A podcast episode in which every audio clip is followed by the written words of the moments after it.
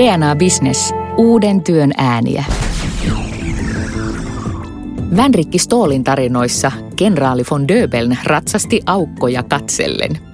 Tietoturva-aukoista hän ei varmaan tiennyt vielä mitään, mutta puolustusrintaman aukot ovat kovasti samanlainen asia kuin tietoturvan puutteet nykypäivänä.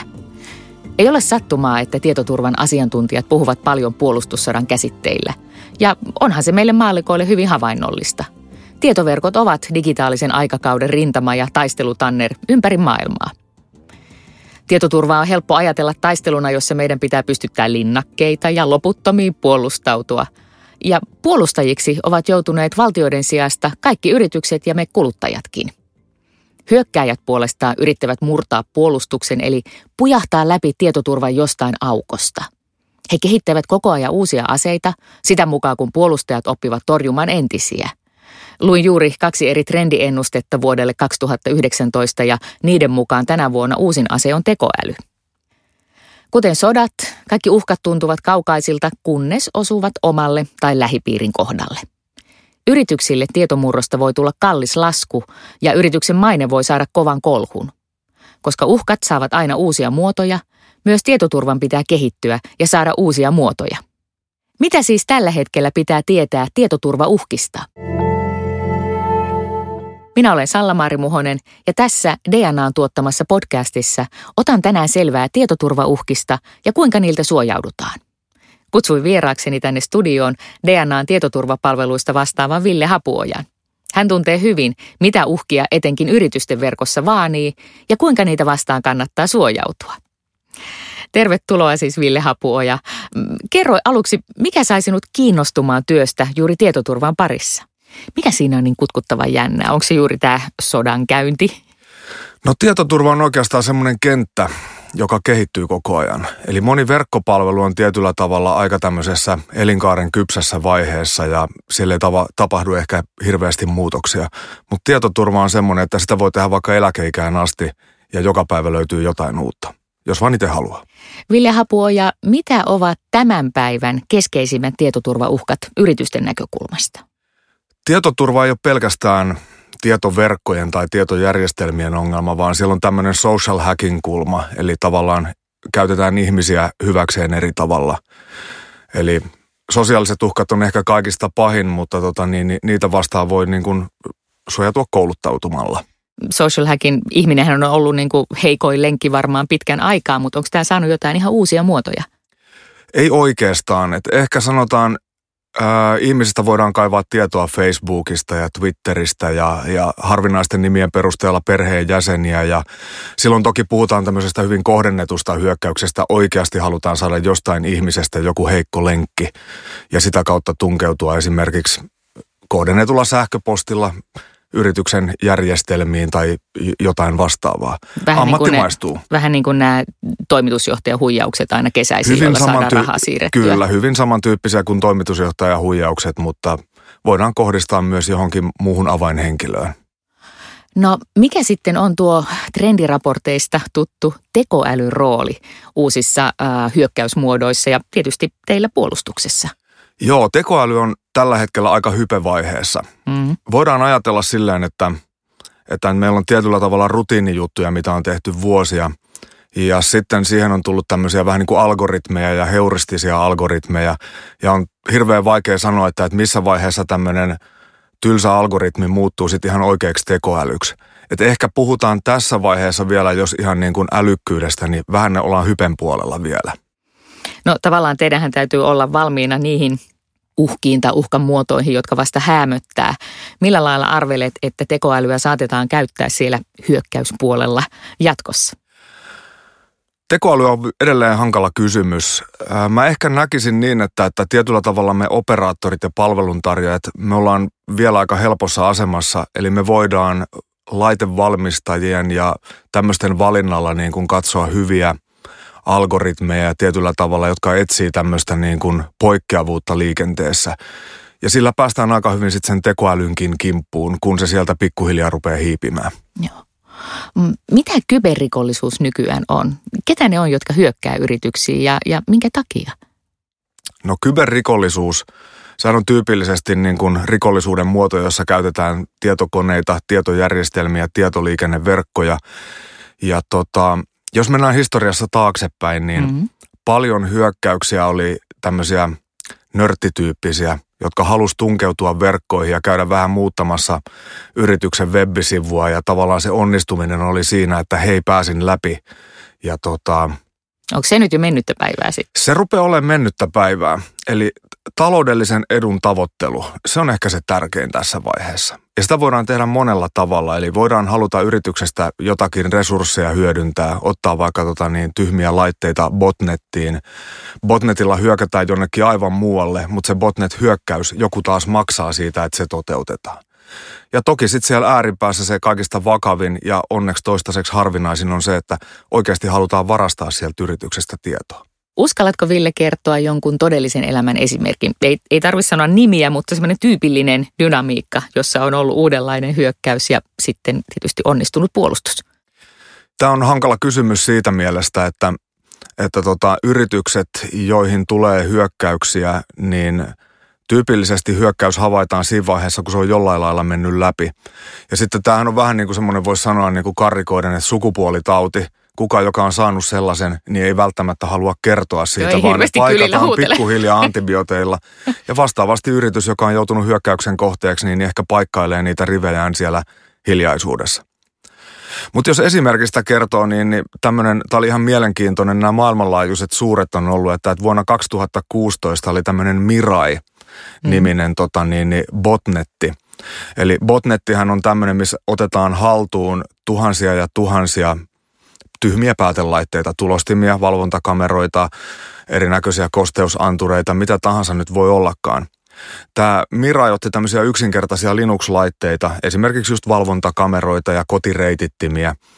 Ja tota, sieltä hyökättiin sitten tota niin, niin tämä Minecraft, tämmöinen nuorten peli, niin hyökättiin Minecraft-servereiden kimppuun. Ja loppuajatuksena siinä oli, että – henkilö, joka halui myydä oman hyvälaatuisen serverinsä kautta palveluita, hyökkäsi muiden Minecraft-servereiden kimppuun ja tavallaan niin kuin vei niiden palvelutasoa alaspäin. Ja täällä saatiin aivan valtavia kuormituksia tota, niin verkkoon. Puhutaan tämmöisiä reilun 600 gigabitin hyökkäyksiä aika kismittävän ovela oman Kyllä. palvelun markkinointikampanja. Kyllä. Tämä on sinällään niin kuin esimerkkinä vähän haastavaa, että, että puhutaan maailmalla ja ehkä yhdestä tunnetuimmista, mutta ihan ymmärrettävistä syistä niin näitä kotimaisia esimerkkejä, mitä voisi kertoa, niin niitä ei ihan hirveästi ole saatavilla.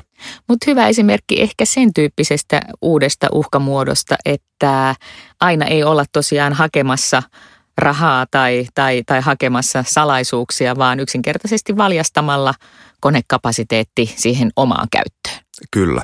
Ja toki voi olla se, että, että, että se rahan ansainta on siellä niin kuin monen hypyn päässä, että tehdään ensin tämä ja peitetään sitten tämä ja sitten tapahtuu jotain tuolta ja ehkä joskus lopulta tapahtuu itsellekin jotain taloudellisesti hyvää. Miten pilvipalveluiden yleistyminen on vaikuttanut tietoturvauhkiin? Sen on täytynyt muuttaa varmaan niitä uhkia, kun pilvi on muuttanut myös meidän työskentelytapoja. Kyllä, just näin. Eli se on merkittävä muutos, mikä on tapahtumassa, että, että jos mennään nyt muutamia vuosia taaksepäin, niin voidaan niin kuin karrikoida, että käyttäjät oli yrityksen toimipisteessä ja ne oli siellä yrityksen sisäverkossa. Ja kaikki palvelut, sähköpostit, yrityksen intranetit, ää, mitä tahansa, niin ne oli siellä yrityksen konesalissa. Eli kaikki oli suojassa siellä yrityksen verkossa ja esimerkiksi palomuuri verkon eteen ja, ja kaikki oli suojassa. Nyt tänä päivänä taas jos karrikoidaan, niin ihmiset tekee töitä kahviloissa, lentokentillä, ulkomailla ja käytetään sekaisin yrityksen tai yrityksen tämmöisen IT-kumppanin konesalissa olevia palveluita, mutta myös kasvavissa määrin näitä pilvessä olevia palveluita.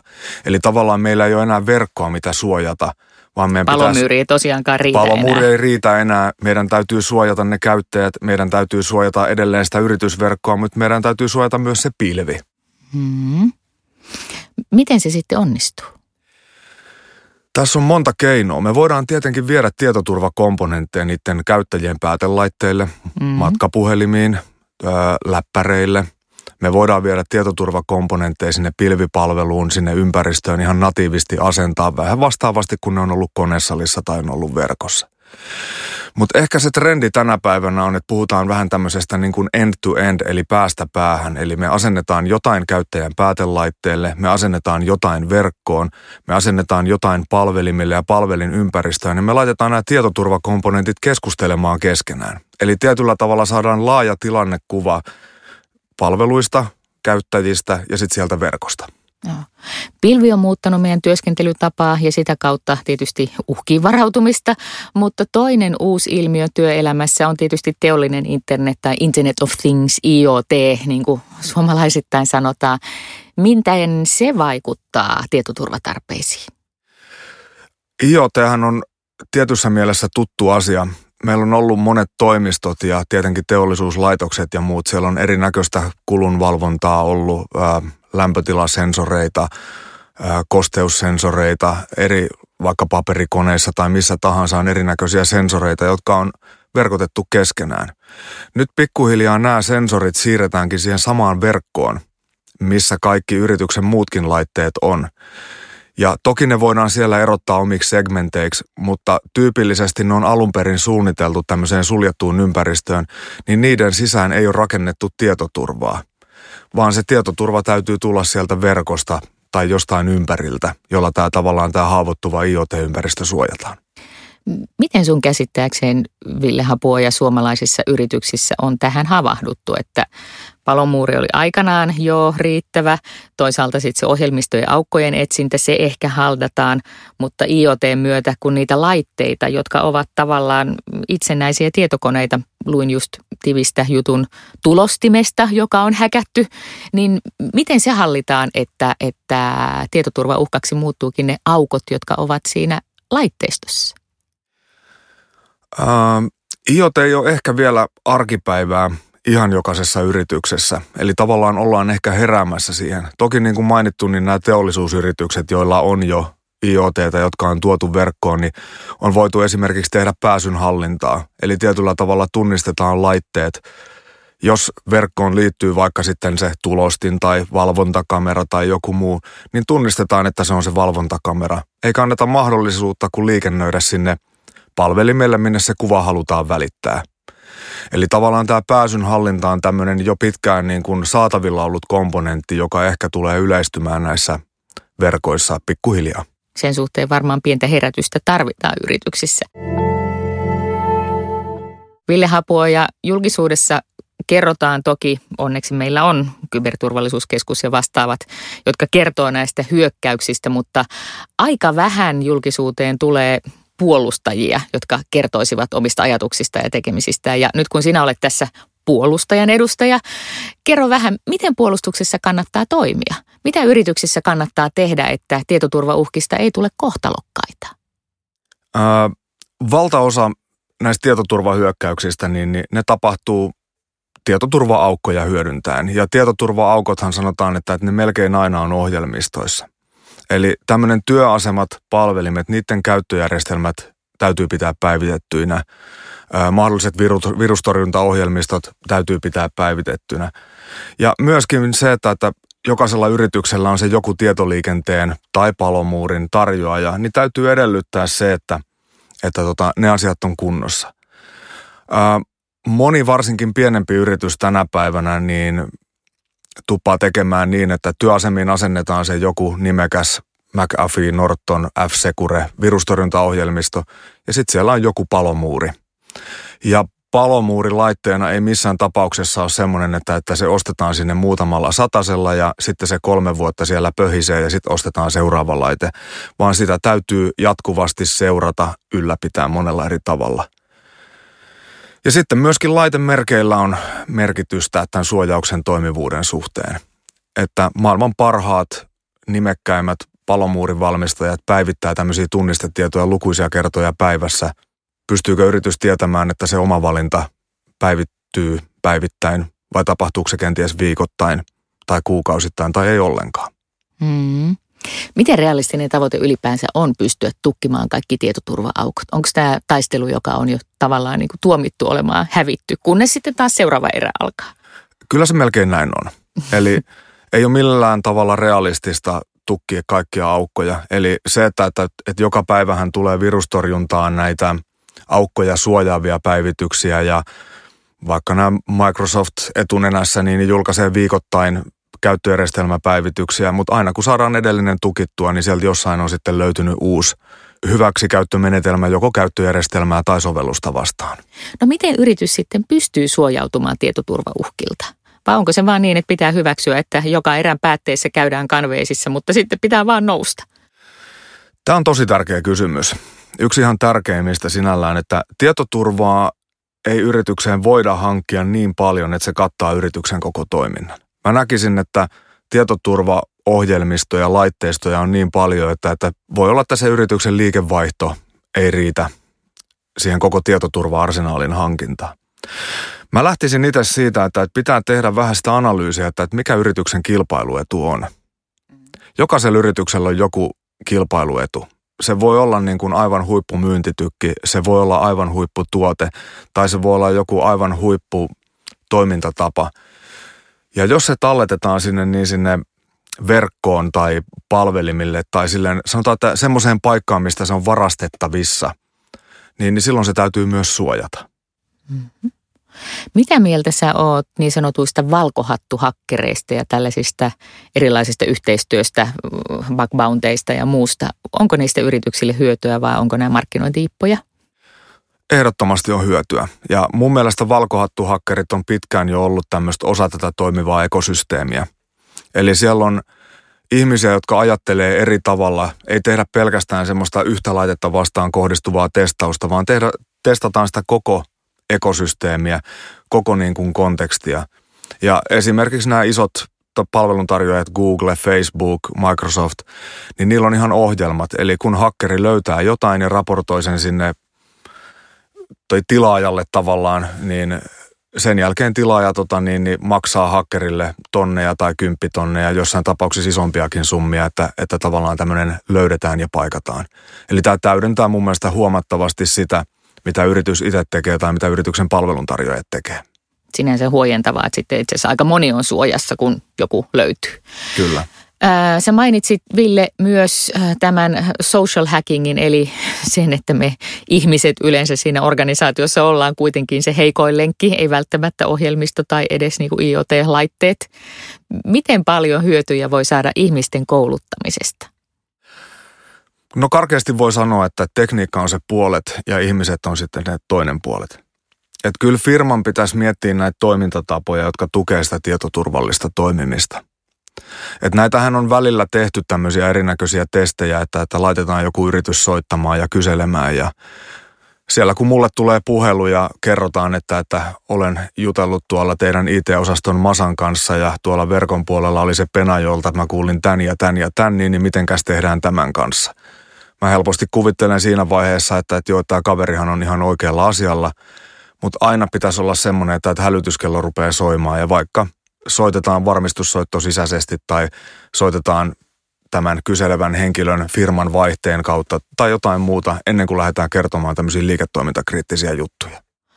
Minkälaisiin kustannuksiin yrityksissä pitäisi sitten varautua, jos haluaa, että tietoturva pysyy riittävän kunnossa? Onnistuuko se vain isoille yrityksille ja onko tämä toisille niin kuin, että rima on niin korkealla, että sitten voi vaan toivoa parasta? No jokaisella yrityksellä on varmasti se minimitaso. Eli jos mennään tämmöiseen pienemmänpään yritykseen, joka toimii varsin pitkälle näissä omissa tiloissaan ja välttämättä ei ole valtavasti pilvipalveluita käytössä eikä välttämättä ole hirveästi tämmöistä henkilökunnan matkustelua, niin se ihan minimi on se, että, että yrityksellä on palomuuri ja yrityksellä on virustorjunta. Ja sen verran mä korostan vielä, että, että sen palomuurin täytyy olla myöskin mietitty. Vähän, että minkä laitevalmistajan laitteita käyttää ja kuinka hyvin siitä huolehditaan. Mutta äsken just pohdittiin, että palomuuri ei vielä yksin riitä. Joo, tämä on ihan totta. Eli tämä on tämä perustason suojaus mun mielestä, mistä lähdetään. Ja sen jälkeen niin kun pitää ehkä miettiä, että ottaa se osaava kumppani miettimään niitä muita tarpeita. Ja Toki sitä voidaan katsoa niin kuin monella eri tavalla, että jos ajatellaan vaikka henkilöä, joka on töissä yrityksessä, siitä on palkkakulut, siitä on toimitilakulut, henkilöllä on oma työasema ja muuta. Ja jos me katsotaan vaikka jotain tietoturvapalvelua, joka voidaan helposti vaikka olisi yksi summa, niin voidaan sanoa, että, että se on kaksi tai kolme euroa per käyttäjä. Tämä palvelu on kolme tai neljä euroa per käyttäjä, tämä on euron per käyttäjä. Että paljonko siihen tietoturvaa voidaan laittaa välillä palveluntarjoajana mä oon ihmetellyt sitä, että, että työntekijästä tulee kuukaudessa tuhansien eurojen kulut joka tapauksessa, mutta sitten se viimeinen parikymppiä halutaan sieltä säästää. Totta. Joka on kullanarvoinen siihen suojaamiseen. Kyllä. Ja sitten jos miettii vaakakuppeja, no tämä olisi se panostus, jota tarvitaan niin, että tietoturva on riittävällä tasolla, joskaan ei välttämättä täydellinen, koska ne viimeiset millithän ne varmaan maksaa eniten, niin jos siihen toiseen vaakakuppiin laittaa, että millaisia taloudellisia haittoja ja vaikutuksia sitten puutteet tietoturvassa voivat aiheuttaa. Juuri näin. Mä itse tykkään käyttää monessa vertauksena tämmöistä 80-20 sääntöä. Eli 80 prosentin suojaus saadaan 20 prosentin kuluilla ja sitten kun se viimeinen 20 prosenttia laitetaan, niin sitten se ottaakin 80 prosenttia kuluja. Eli tietyssä mielessä suhteutettuna niin – semmoinen hyvä tietoturvataso ei ole kuitenkaan loputtoman kallis. Mutta jos tietoturvauhkat toteutuisi puutteellisen suojaamisen tai osaamisen takia, niin, niin minkälaisia taloudellisia vaikutuksia firmalle siitä voi olla? Pystytkö antaa jotain esimerkkejä? Siis saa olla myös ilman firmojen nimiä, vaan puhutaan suuruusluokasta. No näitä on tietenkin riippuu tapauksesta, mutta yksi mitä ollaan osallistuttu tutkimiseen, niin tämmöinen tyypillinen tämmöinen toimitusjohtaja huijaus tai CEO fraudi – Eli lähetetään laskuja riittävin taustatiedoin ja ollaan saatu niin kuin muutamia satoja tuhansia liikenteeseen. Muutamalla sadalla tuhannella saadaan aika hyvä kattaustietoturvaa muutamaksi vuodeksi tehtyä. Ja toki jokainen firma voi laskea sen, että, että, että jos siellä koneet kryptataan ja sieltä palautetaan vanhoja tietoja, hukkuuko sinne rahaa, tai jos liiketoiminta estyy vaikka päiväksi kahdeksi tai kolmeksi, se webbikauppa ei toimi, tai yrityksestä ei sähköpostit lähde, tai yrityksestä ei toimitukset tai tilaukset lähde, niin mitä se maksaa? Tämä on vähän tämmöistä vakuutusdynamiikkaa. Että mä näkisin helposti se, että, vaikka yritystasolla voidaan puhua helposti tuhansista euroista, mutta kuitenkin sitten ne mahdolliset uhkat on helposti kymmeniä tai satoja tuhansia. Ville, sä puhuit tuossa nyt siis palomuureista ja uudenlaisista palomuureista ja eri laitteiden ja matkapuhelimen ja muiden työvälineiden suojaamisesta. Äh, Onko tämä nyt kauhean vaikeaa vai onko jotain helppoja tapoja, joilla voisi ostaa sen perussetin tietoturvaa näitä uhkien uusia muotoja vastaan? Mä näkisin hyvänä, että se yritys pystyy keskittymään siihen omaan liiketoimintaan ja esimerkiksi meillä ratkaisuarkkitehti lähtee tyypillisesti miettimään sitä verkkoa kokonaisuudessa ja ottaa sen tietoturvan sinne huomioon ja osaa kysyä asiakkaalta ne vaikeat kysymykset vähän helpommin. Eli mä sanoisin, että aika suoraviivaisesti ja, ja tota, helposti päästään liikkeelle hyvä, että et liioitellut, että pitäisi olla sellainen ostoslista, että ota nämä, niin sitten sulla on kaikkea. Kuulostaa turvalliselta, että siihen laitetaan oma ammattilainen asialle kysymään ne hankalat kysymykset. Kyllä, ja toki meillä on pitkä kokemus myös esimerkiksi DNA-palveluissa ja meillä palomuuri- ja tietoturva-asiantuntijat osaa tehdä tämmöisiä suositeltuja asetuksia ja suositeltuja palvelukokonaisuuksia, millä saadaan tämmöiset yleiset ratkaisut toteutettua. No tällä tavalla, kuinka kauan kestää? Onko tämä päivän projekti vai viikon projekti vai kuukauden urakka, jos lähtee, päätetään, että meidän firmassa parannetaan nyt tätä tietoturvan tasoa. Kuinka hankala projekti on kyseessä? Toki vähän riippuu toteutuksista. Tänä päivänä iso osa palveluista tuotetaan tämmöisellä jaetulla palvelualustalla, eli sinne tehdään tietoturvallisesti asiakkaalle oma kokonaisuus ja kun laitteisto on valmiina, puhutaan ehkä muutamista viikoista. Et eniten tämä konsultointivaihe, jossa osaava suunnittelija keskustelee asiakkaan kanssa tarpeet. Toki jos laajempiin kokonaisuuksiin tulee toimituksia ulkomaille tai ää, laajempia toimituksia kotimaahan, niin voidaan puhua kuukausienkin projektista. Mutta työmäärät varsinkin asiakkaalle niin on aika pienet, että kyllä palveluntarjoaja hoitaa homman. Jos Ville Hapoja summataan kaikkea, mitä tässä ollaan keskusteltu, mitä juuri nyt pitäisi tietoturvauhkista tietää, niin itselle ainakin jäi mieleen se, että no näitä uhkia on kaikkialla ja monenlaisia, mutta että sen oman liiketoiminnan kannalta pitää miettiä, mikä on se tärkein suojattava asia tai paikka. Kyllä, se on se ehdottomasti tärkein. Se olisi tavallaan, tästä on, tämä ei ole sinällään mikään niin kuin uusi juttu, mutta monelta yritykseltä mun mielestä puuttuu se tietyllä tavalla, että mietittäisiin tosiaan, että, että mikä on se pahin uhka ja toteuma. Ja vaikka siellä verkossa ei olisi mitään varastettavaa, niin mitä jos se hyökkäjä tulee verkkoon ja nappaa sieltä ne haltuunsa ne valvontakamerat tai kopiokoneet tai kulunvalvonnan lukot ja lähtee sieltä hyökkäämään maailmalle ja poliisit on ovella kysymässä, että mitäs mitäs. Mm, aivan. Ja toinen seikka, Ville, jonka toit esiin, on tietysti se, että tietoturva pitää rakentaa monella tasolla. Että enää se pelkkä liikenteen rajoittaminen palomuurilla ei riitä. Verkon liikenteen havainnointi ja poikkeamien tunnistaminen, niihin reagointi – Kyllä. Eikö totta? Ne on niitä tärkeitä asioita. Kyllä. Ja moni yritys saattaa kysyä esimerkiksi sitä, että, että kun työasemissa on jo tämä virustorjunta, niin tarvitaanko me tähän palomuuriin virustorjuntaa? Palomuurithan tekee niin kuin melkein mitä tahansa tänä päivänä.